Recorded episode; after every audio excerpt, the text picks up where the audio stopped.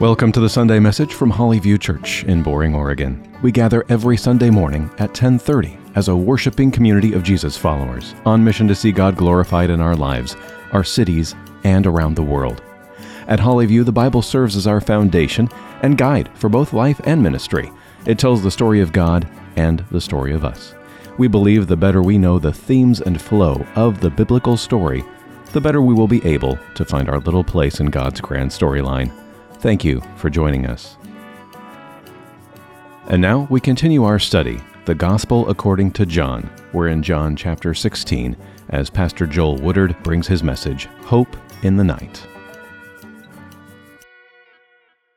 We are in a series. If you're just joining us, that's okay. You'll you'll fully get it. But we've been in a series in the in the Gospel according to John all this fall, and we're getting towards the the last couple couple chapters. And so we've been building for a long time uh, to, to, this message uh, this week and the next uh, several weeks before Christmas. Um, so I'd like to begin the sermon this morning by, by reading from John 16. If you wouldn't mind uh, standing for the reading of God's word, I'm just going to read the first four verses. John 16 uh, in verse 1. I have said all these things to you to keep you from falling away. They will put you out of the synagogues. Indeed, the hour is coming when whoever kills you will think he is offering service to God. And they will do these things because they have not known the Father, nor me. But I have said these things to you, that when their hour comes, you may remember that I told them to you. We'll stop right there. Uh, life is going to be difficult, but Jesus is going to give this hope to take heart, to have courage in those difficulties because he has overcome the world. Let, us pray. Lord, as we uh, come here today, I, I, know just the number of, of people just in life, and they're dealing with uh, just difficult things, Lord. We, we walk through all these seasons of life wondering, uh, Lord, I just need to get through um, this, or why did this, this happen? And I, I prayed this morning as we walk through this message that we would find ourselves uh, in the disciples' place, that we would hear you speaking to each one of us this morning, that we would have hope when the difficulties come, when things seem dark and confusing and frustrating, and that we would have hope in the days that lies ahead because of you uh, and your victory. And so, Lord, I pray that you would open our eyes this morning, that we could see what you'd have for us, open our ears, we could listen and hear, and soften our hearts that we'll understand. In Jesus' name we pray. Amen. Can go ahead and have a seat. Um, I remember where I was on November 17th, 1989. November 17th, 1989. It was a Friday, and we were living just outside of Dayton, Ohio. Um, my dad was on the radio station uh, there for a long time. We also had multiple other jobs. We owned Pizzanello's Pizza, which was a, a chain of pizza, um, but we just had one of the chains of pizzas, and we, we, we were there all the time. So if you've ever owned a business, you know that saying is a little bit true. When you own a business, there's a little bit of that business that owns you. Uh, and so as an eighth grader, uh, we often spent nights and hours at Pizzanello's pizza shop. But there's this one night that I, re- I remember very, very well, November 17th, 1989. Because up on the walls in the like the dining area of this pizza shop, we had two box televisions. Remember the old box televisions mounted in the corners of uh, this dining room. And I remember sitting there watching something going on uh, in the news that night. It, it, was a bunch of young people. Uh, in a place called Czechoslovakia. It was in, they were gathering in a, a square called Wenceslas Square uh, they had begun a, a, a, peaceful protest with these candles to protest the, the Nazis uh, from long ago, which was fine in communist Czechoslovakia at that time. But as they were parading through the streets, they gained more and more people, and the protest began to be against communism. Well, the people that, that came out and were part of that parade as well, they didn't have candles because they didn't begin with them, but they had their, their keys. And so as hundreds of thousands of students filled Wenceslas Square in, in, the, in Czechoslovakia. They, they got their keys out and they would ring their, their keys, all in, in protest. Uh, the keys became this, this symbol, this, this hope that one day a new door would be open to them, that communism would fall, and that there would be a new day that was coming. So they would ring, ring their keys. Hundreds of thousands of people on Wenceslas Square ringing their keys Well, in just a little while, the riot police would come out. And they were showing clips of this on the television uh, in the pizza shop that night. As the riot police came and pushed into the crowd and began uh, to beat people. Um, well, through the night, uh, the people were there ringing the keys and being beaten. And can you imagine what it must have been like to be in that square that night, uh, standing next to your friend or, or your classmate, ringing the keys and being beaten? Uh, it's cold, it's November. In Czechoslovakia, it was really cold. Everything was stones and cobblestones on the street. And you're out there with hundreds of thousands of people uh, cheering and chanting and yelling and wanting freedom. And then people being hurt and beaten and confused. But there was this determination in them, this confidence in them to, to stand. Imagine if you were there in that square that night and your friend was next to you and they were hurting and they were cold. What would you do to give them hope to endure the night? Just hang on a little bit longer. Come on, we can do it. You'd hear the keys and go, just a little, it's worth it. We have to do this. We need a change. We need something new. If you just hold on. Well, in a little while, the, the sun came up, and they actually found out there was about 600 of those students that had gotten severely injured uh, in the beatings. There was the blood of all those Czech students all over the cobblestone of that square. But in a little while, the square filled up again with more students and more people, hundreds of thousands of people, over a million people at one time in the square protesting, against communism. In a little while, they did it again. In a little while, they did it again. And in a little while, they actually won their, their freedom. Uh, communism had fallen, and Czechoslovakia became free, and then became the, the Czech, Czech Republic. And after that victory, uh, the keys, ringing uh, up high became the symbol of hope for an entire nation, the, the symbol that gave them hope to endure the darkness of night.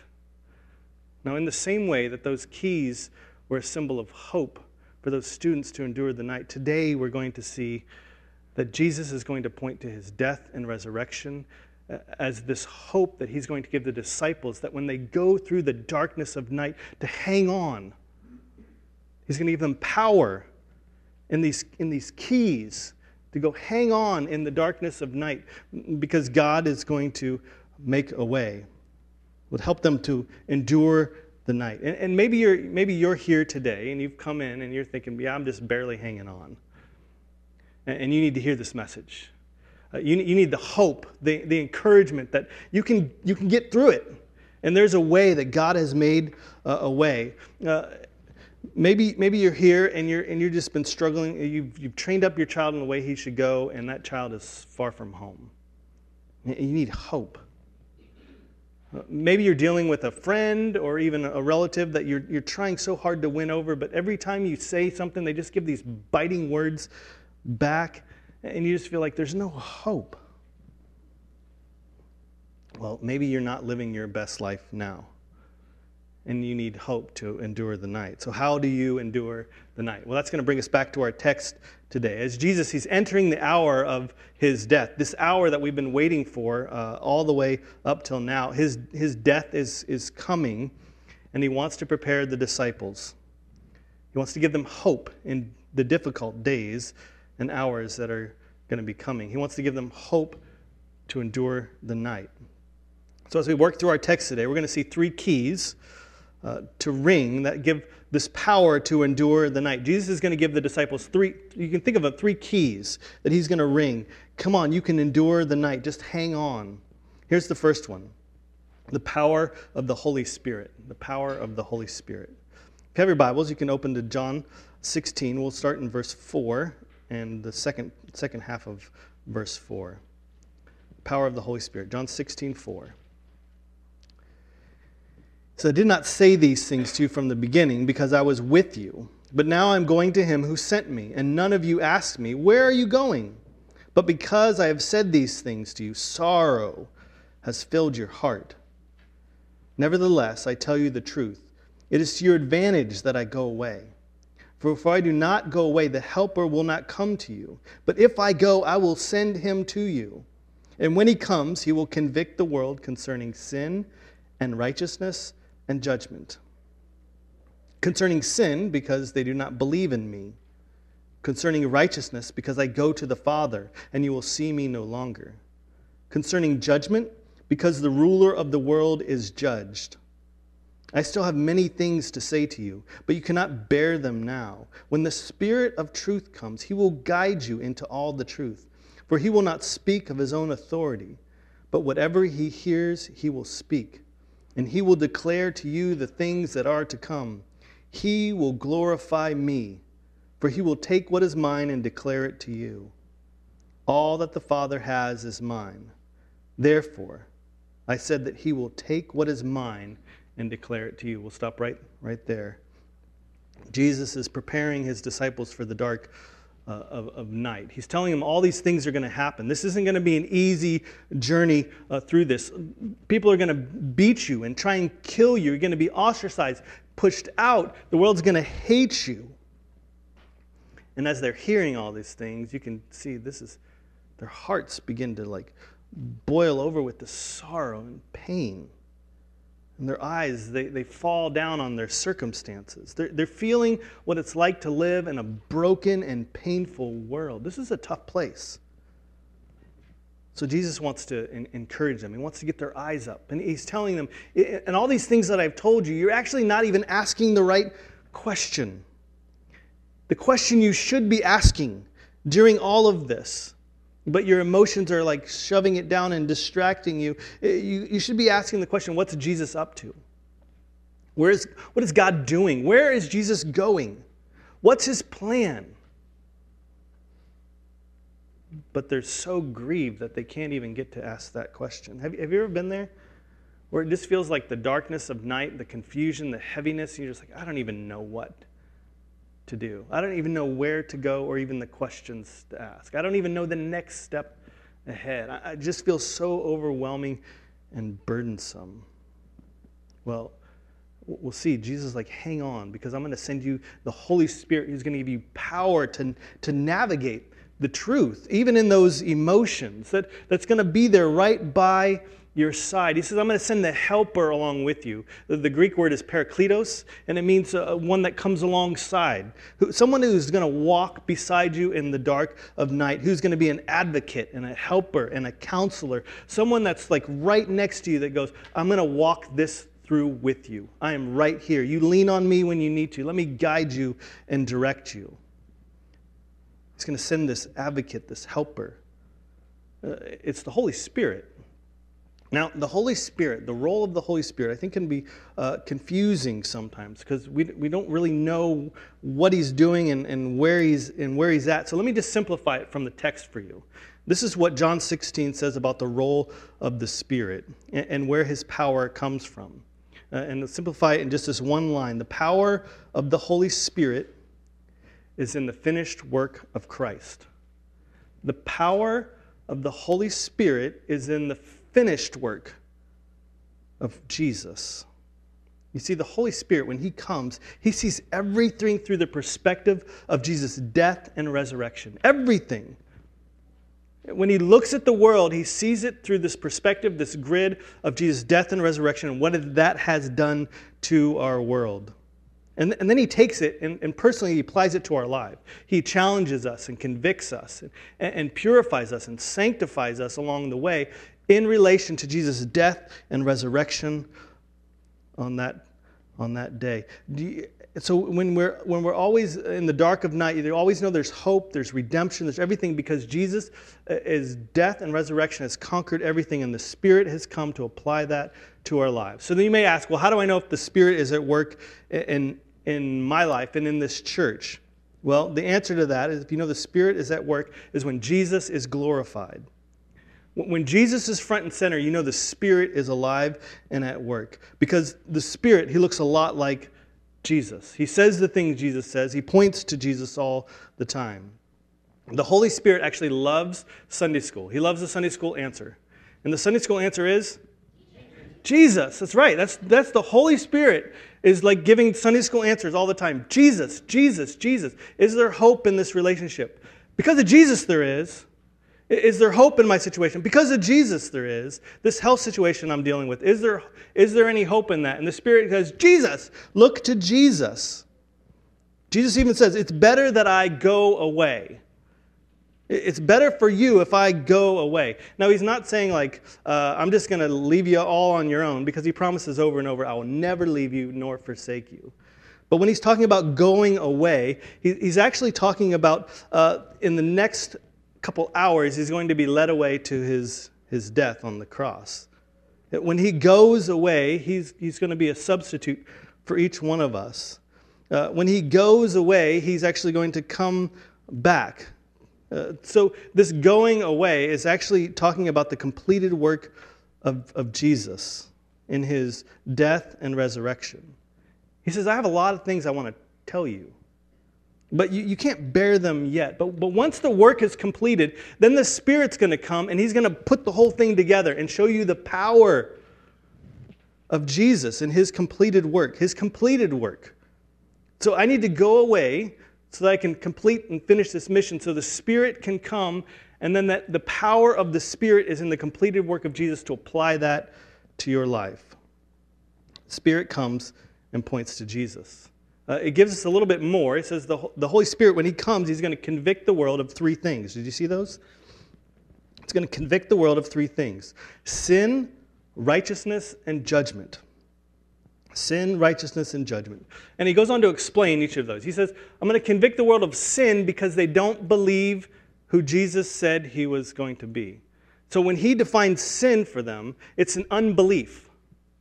He, he's talking this general, like, because you don't believe that Jesus is who he said he was in his completed work on the death and the cross and his resurrection, that righteousness is fulfilled, that your forgiveness is at hand, that the perfect holiness of God is seen in Jesus. Because you don't believe in that, he's going to convict the world of sin and say, because of your unbelief in who Jesus is.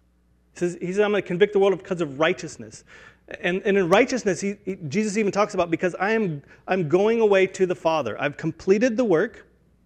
Righteousness is fulfilled. And so I'm going to the Father, and you won't see me anymore, which basically means the work is done. Righteousness is completely fulfilled in Jesus.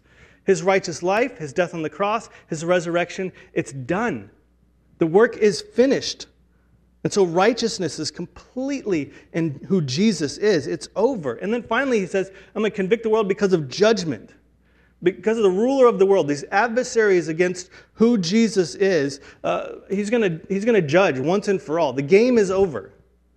Like we look at this world and we're like, oh, what's the score going to be? And Jesus is like, it's oh, the game's over. The scoreboard is already up there. And so as Jesus comes to the adversaries and the rebellion that's in this world, he just says, scoreboard. Right? Jesus won. It's over. It's judged. The game is over. Well, the Holy Spirit, then, he, he sounds a lot like Jesus. In fact, he's pointing to Jesus' finished work all the time. And as He dwells in us, those of you who said, Yes, I've given my life to Jesus. I know I'm a sinner. I've repented. I've handed my life over to Jesus. The Spirit comes, and as the Spirit comes in us, He points to the finished work of Jesus. And the things that He says to us are, are just what Jesus would say. And He convicts us and moves us along so that we look even more and more like Jesus.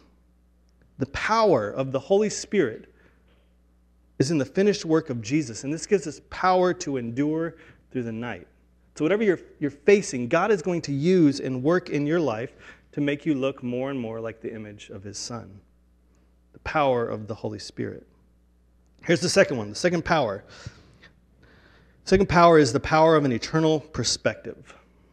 The power of an eternal perspective. It, will give you hope to endure through the night. It's more than the circumstances that are right here and now, the season that you're walking through. It's actually going to get your eyes up to see this eternal perspective of what's on the other side uh, of these difficulties. Look in verse 16. You'll, you'll hear a, a theme running through this. Uh, verse 16 A little while, and you will see me no longer. And again, a little while, and you will see me. So some of the disciples said to one another, What is, what is this that he says to us, a little while, and you will not see me? And again, a little while, and you will see me. And because I'm going to the Father. So they were saying, What does he mean by a little while? We do not know what he is talking about. Jesus knew that they wanted to ask him, so he said to them, Is this what you're asking yourselves? What I meant by saying a little while, and you will not see me, and again a little while, and you will see me? Truly, truly, I say to you, you will weep and lament, but the world will rejoice. You'll be sorrowful, but your sorrow will turn into joy.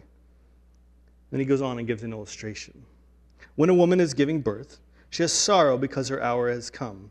But when she has delivered the baby, she no longer remembers the anguish for joy that a human being has been born into the world. So also you have sorrow now, but I will see you again, and your hearts will rejoice, and no one will take your joy from you. In that day you will ask nothing of me. Truly, truly, I say to you, whatever you ask of the Father in my name, he will give it to you. Until now, you have asked nothing in my name. Ask and you will receive, that your joy may be full. Once again, let's pause right there and make a few uh, comments. He says, in a little while, and then in a little while.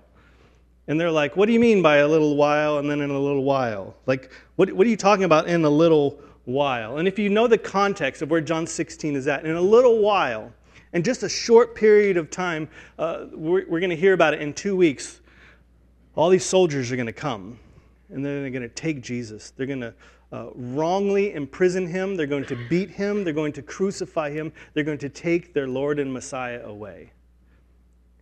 And then for several nights, the disciples are like, now what? And the world says, yes, we won. We got rid of the person that that we don't like, that we don't like how he convicts us or what he makes us feel about ourselves. We, we, we think we're in a better place and they're rejoicing. But then on Sunday morning, he resurrects. And, and do, you, do you remember the disciple who runs to the tomb? And then they come back to him and Jesus preaches the gospel, the first Sunday message, and their hearts are like, full over those people on the Emmaus Road? Didn't our hearts burn within us? We were like, there's something inside of us that gives us this deep joy. In a little while, and in a little while. Jesus is using those as really the two uh, main uh, transition points in the story of his death and his resurrection. In a little while, he'll be taken away. In a little while, he'll come back to life. In a little while, then, refers to his death and resurrection. And as he talks to his disciples, he's going to, he's going to say, Hey, you're going to endure this season and then this season, but there's a season that's coming that I want to get your eyes up to. That's eternal, that's going to last n- no matter what. That you're in the dark of night, but the sun is going to rise. And then he gives this illustration. Now, I've never been pregnant before, so I have to, I have, to have some, uh, I have to t- tiptoe a little bit here on these things, but I have lived with somebody who is pregnant, and these are just some observations that I have uh, about pregnancy that you that you can do what you will with. Uh, uh, yeah, so not so I'm gonna. That's what I said. Just give me grace. So I do know there's about nine months of pregnancy. That's a long time. And when you're at the beginning, uh, there is some joy. Hey, I'm pregnant. This is so awesome. A new life is coming. And then it's not long after that all of a sudden like stomach sickness and you're not feeling good. And then it like kind of like dwarfs every day into like just a little bit more, a little bit more until finally like it's just painful. And this is what I've heard and seen. It's it's it's it's painful to walk. Amen. I need a women or you need to help me out here. Uh, it's painful to sleep. You're just uncomfortable uh, to the point where this is just observed to the point where you're like, do I want to go out of the house because I have to tie my shoes? Is someone here in the house that can tie my shoes? Right? So I'm kind of, I'm a little bit there with you. This is what he's, he's comparing it to. But nine months will come to an end. I've never seen a woman who is 20 months pregnant. There is a season for it, and the season will come to an end. That pain that's growing inside and in your body, it's moving you ever closer uh, to new life. A little while longer, and that pain that's been growing will finally subside. And you'll get some semblance of your, your the pain removed from you. It, it, will come to an end. There will be a, a new life, the new season that's to come. Well, we've had four kids, uh, and two of them were born in Slovenia. So Abigail and Elijah were both born in Slovenia. When we were over there, that's a whole different experience giving birth in uh, another c- country. So, like, like Eastern European country. Uh, my hat's off to my wife who endured all those. It was amazing. there was, but I will say, when we first started having our kids over there, uh, epidurals were first being introduced. And so they came to our room and were like, hey, we're starting these things. Can, you want us to start on you? Like, and Amy said, no, thank you. I don't want you poking my spinal cord for the first time. Uh, and so she had both of our kids, Abigail and Elijah, without an epidural in uh, Slovenia. Hats off uh, for that. She didn't have any pain medication uh, in that, but I will say neither did I. Uh, because her pain medication for Elijah was holding my hand, and you'll remember this. Uh, she would hold my hand. So, down each of the contractions, she would take and she would dig into it with her nails, and each contraction I felt. but I couldn't, like, I couldn't say anything, right? Because she's, I can't be like, ah, that hurts. Like, am I right? So I just, I just endure. I just endured uh, the pain during each contraction, going, oh, yep, this really is really hurting. But you know what is interesting, and, and maybe you might disagree. The moment that Elijah was born, uh, it, Amy was like, it, it was like a whole new, like it, is, it was over. Now, there was still pain, there was still some things she had to go through, but that intense pain of giving birth was just over, and there was this like peace about her but not me, because my my my hands still my hands still. I showed her afterwards, a couple hours afterwards. See that? ow, ow. Jesus compares the darkness of the night, the struggles, the frustrations, the heartaches, the pains, to the pain of, of birth the struggles and the pain that you're enduring right now, it's going to come to an end. As we inch our way forward to new life in Christ. Paul picks up this image in 2 Corinthians 4. Uh, 2 Corinthians 4:17 says this, "For this light momentary affliction is preparing for us an eternal weight of glory beyond all comparison, as we look not to the things that are seen, but to the things that are unseen." For the things that are seen are they're transient, they're changing, they're moving all the time, but the things that are unseen are eternal. So as we walk through the darkness of night, if we're looking at our situation and our circumstances, the pain, the struggles, we're going to get lost and confused, and he wants you to lift your head up because there's something eternal going on there. This darkness and pain, it's, it's moving, but it's also it's producing something in us both Paul and Jesus and the Holy Spirit will say, This is not your best life now. And if you think that's what you're trying to grab, you're going to miss it. This is not your best life. Your best life is still to come.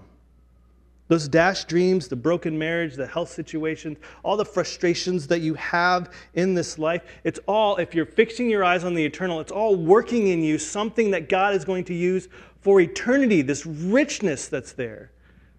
But you have to get your, your eyes up to see with an eternal perspective. Uh, we, we know it every day. We know this truth every day because we go to bed at night and it's dark, and every day we know the sun is going to rise, right? We, ex- we expect it. We know the season of darkness is going to end and the sun will rise again. This pregnancy will come to an end, right, Allie? Not much longer now. And at the end, there's this hope of new life that transforms and, changes everything that we've been walking through. In a little while, the pain in the night will bring eternal delight. In, in a little while, the struggles that you're going through, God's going to redeem. That eternal perspective can, can give you hope to endure whatever it is you're walking through right now. Here, here's the last one. Number three. The last key to endure the night is the power of Christ's victory. The power of Christ's victory. Verse 25. John 16, 25 says this I have said these things to you in figures of speech. The hour is coming when I will no longer speak to you in figures of speech, but will tell you plainly about the Father. In that day, you will ask in my name. And I, I, do not say to you that I will ask the Father on your behalf, for the Father himself loves you, because you have loved me and have believed that I came from God. I came from the Father and have come into the world, and now I am leaving the world and going to the Father. His disciple says, Ah, now you're speaking plainly and not using figurative speech. Now we know that you know all things and do not need anyone to question you. This is why we believe that you came from God. Jesus answers like this uh, Do you now believe? Uh, Behold, the hour is coming. Indeed, it has come when you will be scattered, each to his own home, and will leave me alone. Yet I am not alone, for the Father is with me. I have said these things to you, that in me you may have peace. In this world you will have tribulation, but take heart, I have overcome the world.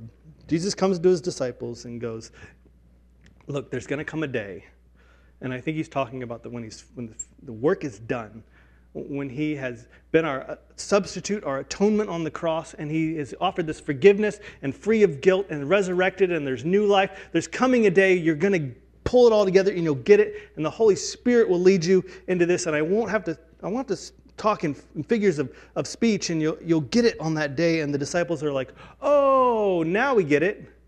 And he's like, oh, yeah, you, you, you, get, you get a little bit of it, but you don't get the whole thing. Just, just, just, just hang in there. You're, you're going to scatter away in just a little bit. But he says, I'm telling you this.